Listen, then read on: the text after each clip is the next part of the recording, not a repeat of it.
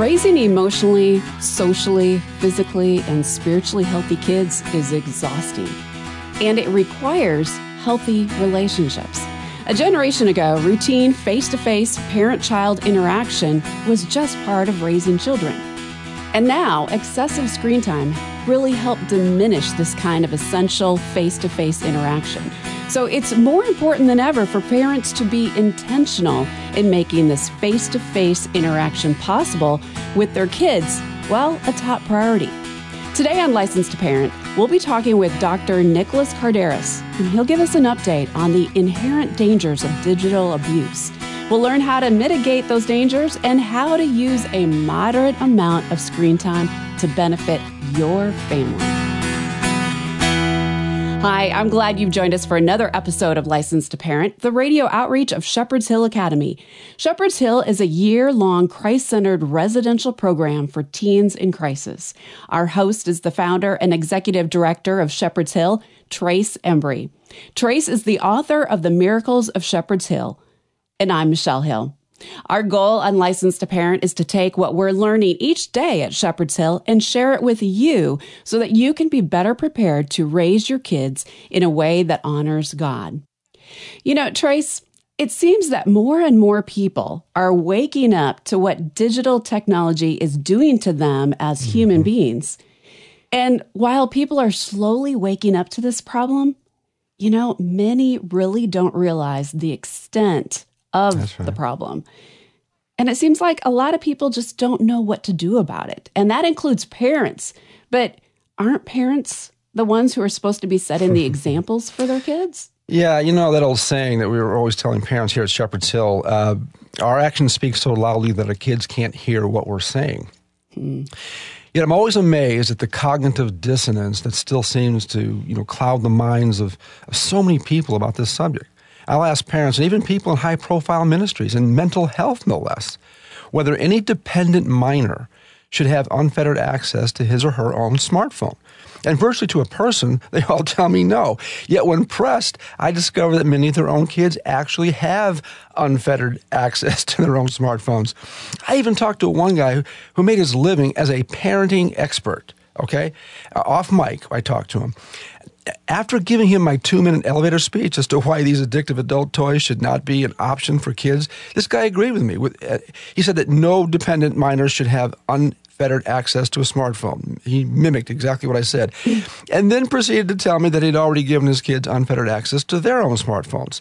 And that's when he sheepishly went on to say, how hard it was to take these devices back from his kids. Mm. He told me, "You've made a case I can't disagree with." He says, "I can't. I, I, there's no way I can argue it." He says, "But it's just so hard." Now, this is the same guy who counsels parents that they have to make hard decisions mm-hmm. and that they have to make their kids do hard things. How is this not a classic example of an addiction based delusion? You tell me. That's true. That I have to say you're completely right on that, Trace. Well, screen addictions is something that our guest today knows very well, and he can help unfold all this dilemma for us. Our guest is Dr. Nicholas Kardaras. He is an Ivy League educated psychologist, an internationally renowned speaker, and one of the country's foremost addiction experts. And he's considered a leading expert on young people and digital addiction. Dr. K, as he's known as, wrote Glow Kids and it's been translated into 10 languages. Dr. Kardaras lives in Austin, Texas with his wife and twin boys. Well, Dr. K, welcome back to License to Parent. Yeah, great to be back. Thank you, Trace, and nice to meet you, Michelle. It's great to be on the show. You too. Thank you. Uh, now that our government and the American citizenry uh, seem to have acquired a bit more sanity with the, with respect to the COVID pandemic in recent times, uh, looking back, has anything happened over the past couple of years that would change your attitude toward the power and influence of digital technology on the hearts and minds of human beings, particularly kids?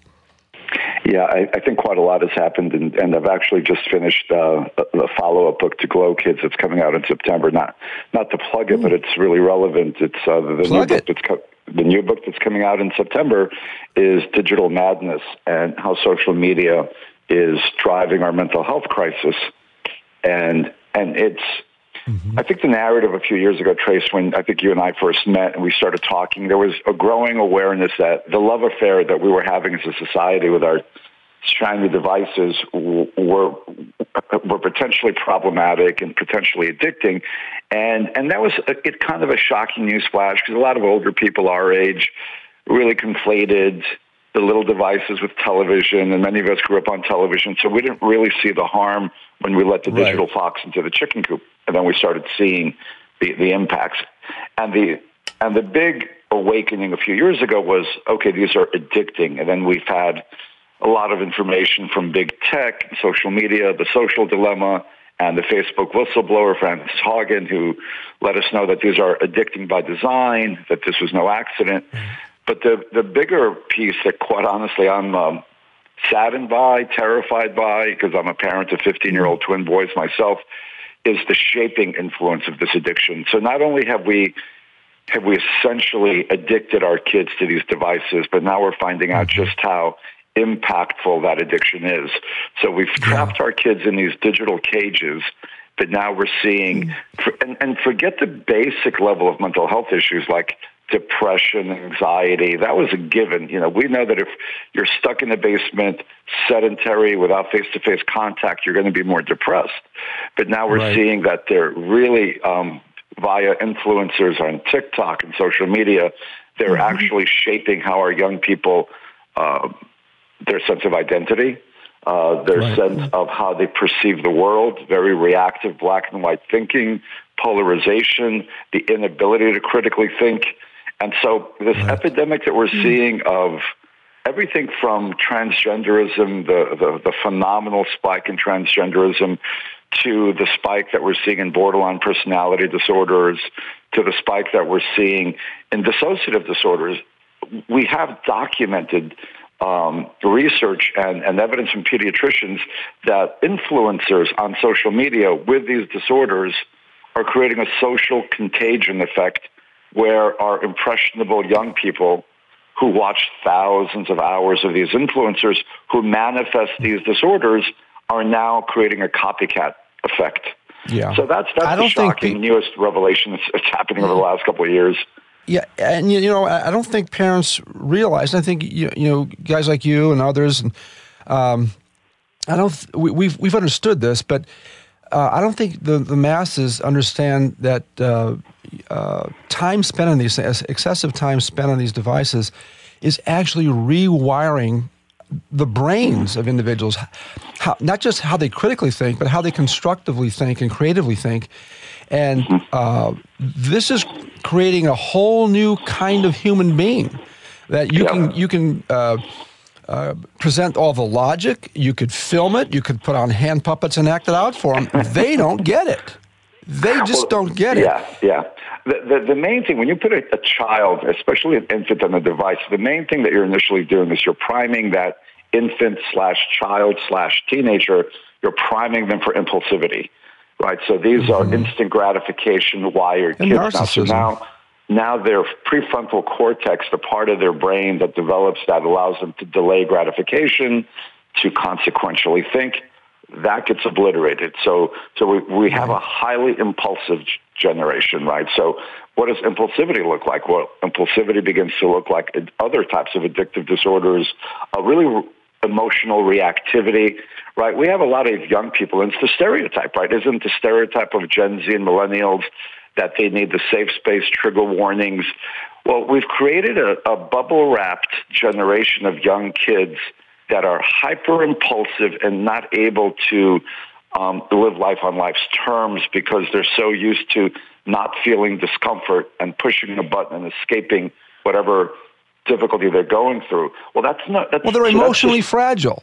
So they're so just they're, emotionally so, so fragile. The, so no resilience and emotional fragility to the millionth degree. But that's just the price of admission to the carnival.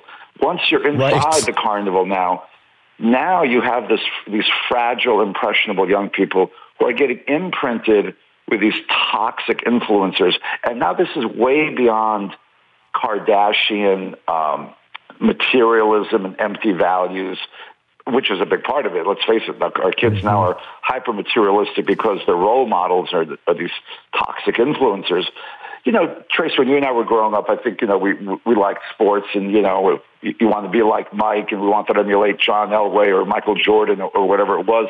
And our sports yeah. stars and our movie stars, they had a, a shaping influence to some degree, right? We wanted to kind of be like some of our maybe sports or, or pop culture role models. But now mm-hmm. the influencer effect is pervasive and 24 7. And so to me, the best example in the last 18 months of just how um, these influencers can literally spread psychiatric disorders is the TikTok Tourette's phenomenon. Because I think this mm. might be the mm. best snapshot that I can give your listeners. Um, in the mm. last year and a half, uh, pediatricians all over the country were noticing that adolescent females, young teenage girls, were all of a sudden showing signs of Tourette syndrome, like they were having these arm tics and facial tics, and they were blurting out words. And, and that was mm-hmm. strange because typically Tourette's disorder is three to one boy, you know, male to female. That and, right. and you usually don't get it in, in teenagehood. You usually get it in early childhood.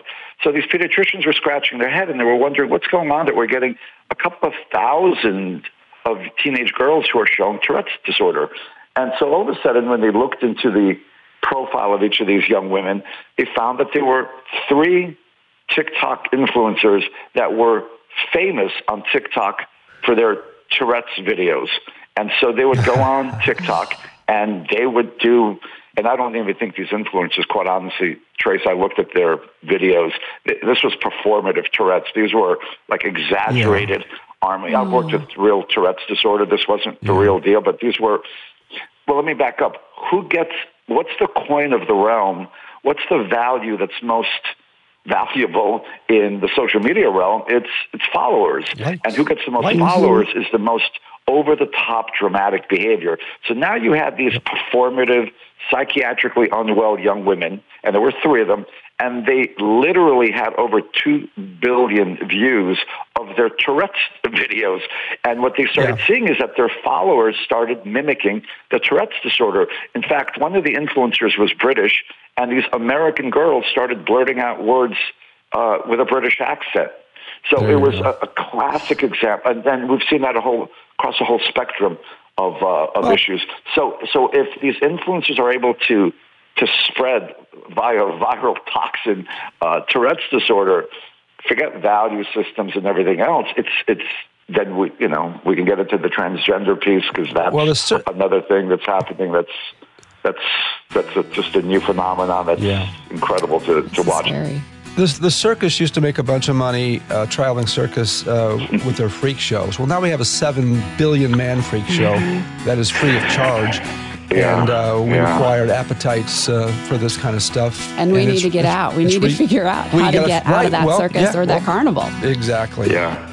Our guest today on Licensed to Parent is Dr. Nicholas Kardaras. Dr. K is an expert on digital addiction. Trace Embry, Dr. K, and I will be back right after this.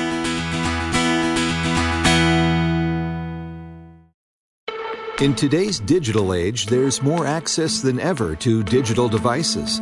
With technology constantly evolving to make our lives easier, is it any wonder that many feel as though they just can't live without it? Digital addiction can be just as chemically debilitating as drugs. Time in front of a screen can drastically affect the life of your child. For starters, your child may choose technology over simple things like playing outside and engaging in exercise, acquiring a job, and gaining life experience. To learn more about how digital addiction can affect your child, visit helpmytroubledteen.org, click on resources, and look for the article, What is Digital Addiction? Parenting isn't easy. Shepherd's Hill Academy wants to equip you with resources for all areas and issues of life. Discover a variety of ebooks, podcasts, links, and more to help you navigate the parenting landscape. HelpMyTroubledTeen.org. Your children are teens now. They're growing up and gaining independence. That's kind of the point of parenting, isn't it? You're raising future responsible adults, but they're not responsible adults yet. They may be able to do things on their own, but you still want to be able to contact them and you want to equip them for success. So you decide to get them a smartphone. But why a smartphone? For most people, that means 24 7 access to everything on the planet, and that's not wise, nor is it healthy. Digital addiction is prevalent these days. In fact, we see teens of all ages dealing with mental health and behavioral issues rooted in overuse of technology. Issues that affect health, wellness, ability to focus, performance in academics, and more. That's why at Licensed to Parent, we want you to choose a wise phone alternative instead of a smartphone. More information is available at licensedtoparent.org slash wisephone.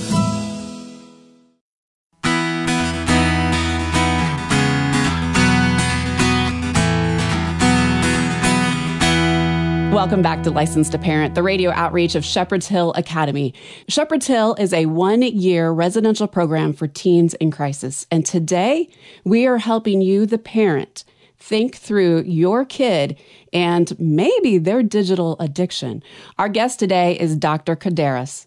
And, and Trace, you know, if, if the circus or the carnival isn't bad enough, like all of a sudden we have all these mass shootings going on. And and Dr. K, it's said that uh, 98% of mass shootings are linked to mental illness. But the question I have is what's causing the mental illness? Drugs, perhaps, but there's another link to, to uh, mass shootings uh, violent video games, and probably bullying on the internet. And you say? Yeah, I, I think those are all factors. And, and I, I think, you know, obviously the obsession with focusing on the gun piece is, uh, you know, quite honestly, I think uh, somewhat misguided. Look, I'm, I'm all for, I think, having uh, sane gun laws that are, are uh, what's, what was the Matthew McConaughey phrase that he used, uh, not gun control, but gun responsibility, right? So putting that aside, the deeper underlying issue goes even beyond mental health because yeah, we know that we're always going to have these outlier, psychiatrically unstable young people but the larger disease that I think is sweeping through our young people is the disease of emptiness. There's a disease of just, hmm. let's call it a sense of being adrift. Um, I got a word from my, I'm Greek Orthodox, and my priest, who is a, a bit of a historian and classicist, uh, he turned me on to a word that I wasn't familiar with, an ancient Greek word called acedia. And acedia was an ancient word that meant a spiritual malaise, a spiritual emptiness.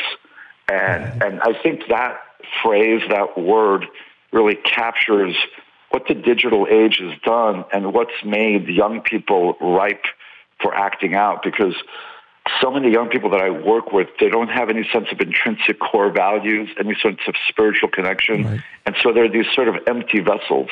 And when you're dealing with empty vessels who are just inundated with all this imagery, they feel a lack of sense of purpose and meaning in their lives.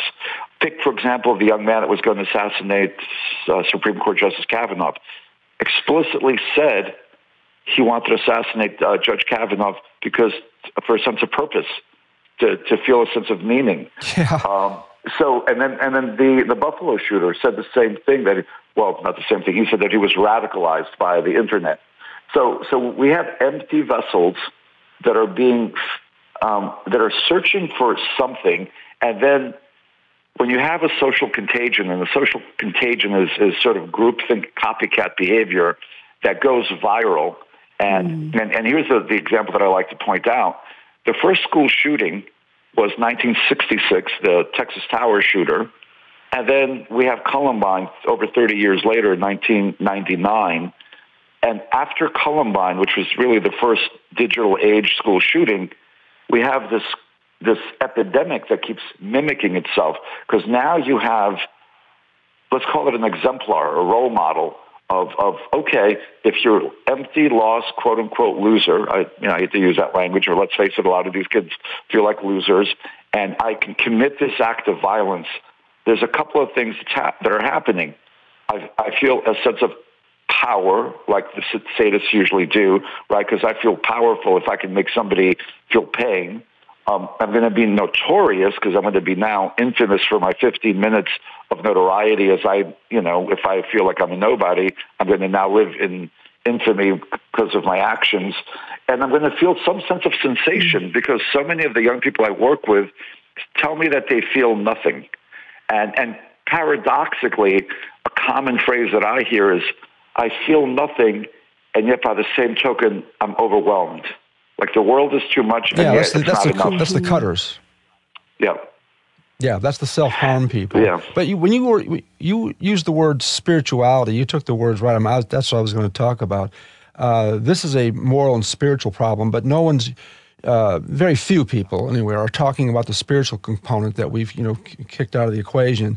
Uh, and the internet is basically just our sin nature as human beings on steroids. It's our sin nature on steroids. It's got 7 billion people can now justify our uh, particular warped proclivities. It's, it's, a, right. it's a, it, it, it's, a, it's, it's an adult situation. Our, I call it our id on steroids, right? Because it's our it's our lizard brain yeah. with kerosene poured on yeah. it, and because because yeah. that's what feeds the the algorithms that are based on polarization, and and, it, and they call it in, in the big tech world they call it an extremification loop, and and so the moderate, rational, critically thinking adult is not going to get any traction on any of these digital platforms and social media because that just doesn't tickle the lizard brain. So it's going to be the emotionally reactive, extreme, and then the algorithms are going to take that and amplify it and amplify it and amplify it. So now you have a polarity chasm. And, and what I'm suggesting in my new book, Digital Madness, is I think our young people's brains have been restructured in a way that they can't even process nuance and gray, the gray area of, uh, right. Uh, they, they just see things in polarity buckets, black and white. Uh, red well, and blue, love. We're hate. being turned into an algorithm. We're, mm-hmm. we're, we're, being turned into an algorithm with with uh, DNA. And, That's right. And That's right. the problem is algorithms don't have a soul. All right, they they just don't have a soul. Now I'm. I'm I was going to put this in the form of a question. I was just going to say it. I think we can. I think a person can have too much knowledge. All right. I really do. I, I don't want the, the, the Russians to know our nuclear codes. I don't want my kid to know how to have uh, group sex uh, or sex with an animal or any kind of other crazy stuff that's going on out there. So I think we can have too much knowledge. George Bernard Shaw, that great theologian of the past, uh, he said, "Beware of." I'm joking about that. Beware of false knowledge. It's more dangerous than ignorance. Well, too much knowledge breeds false knowledge, but too much knowledge also breeds indecision, which breeds anxiety, which breeds depression, which breeds warped sense of reality, which breeds a warped sense of self, which breeds self-destructive behaviors, which breeds self-harm, which can lead to suicidal ideations and or accidental death, which brings us to the second leading cause of death among today's teens, which is suicide. Yeah. But remember, it all started with too much knowledge, much of it false knowledge. And remember what brought sin into the world to begin with? It was the tree of knowledge. Where did I go wrong there? So, my question now is now that we have pulled back the curtain and we see how awful, we see the depths of despair that's going on here, how do we get out of the carnival? How do we help our kids understand not only how bad it is, but where they need to be going? You know, it's interesting. So, right. So there's a there's an old metaphor in the recovery community that getting clean and sober doesn't make the ocean less turbulent; it just makes you a better swimmer.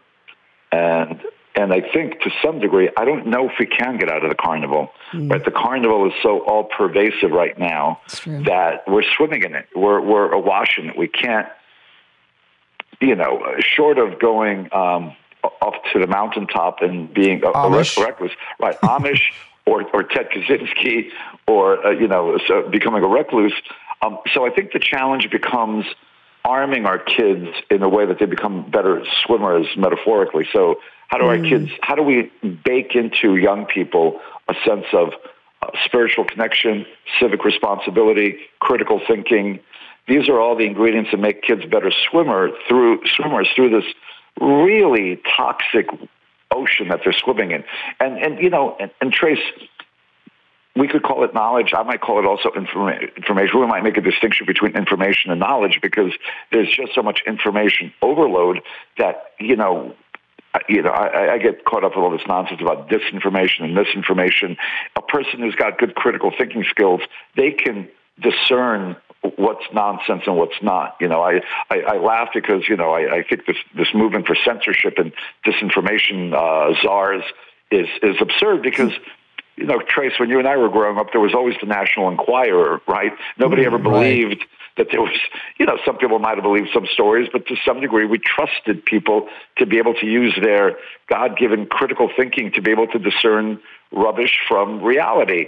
And, and now we feel like we have to kind of uh, gatekeep people and, and sort of um, and I don't know if we if we get to do that now. Obviously, as parents, I'm a parent of 15 year olds they're not on social media and they have Gabb phones and awesome. i'm going to have them swimming in as less toxic water as i can but they're they're exposed to things they've seen youtube and you know netflix and we watch movies together yeah. so it's my job to make them fully baked thoughtful empathic smart mm.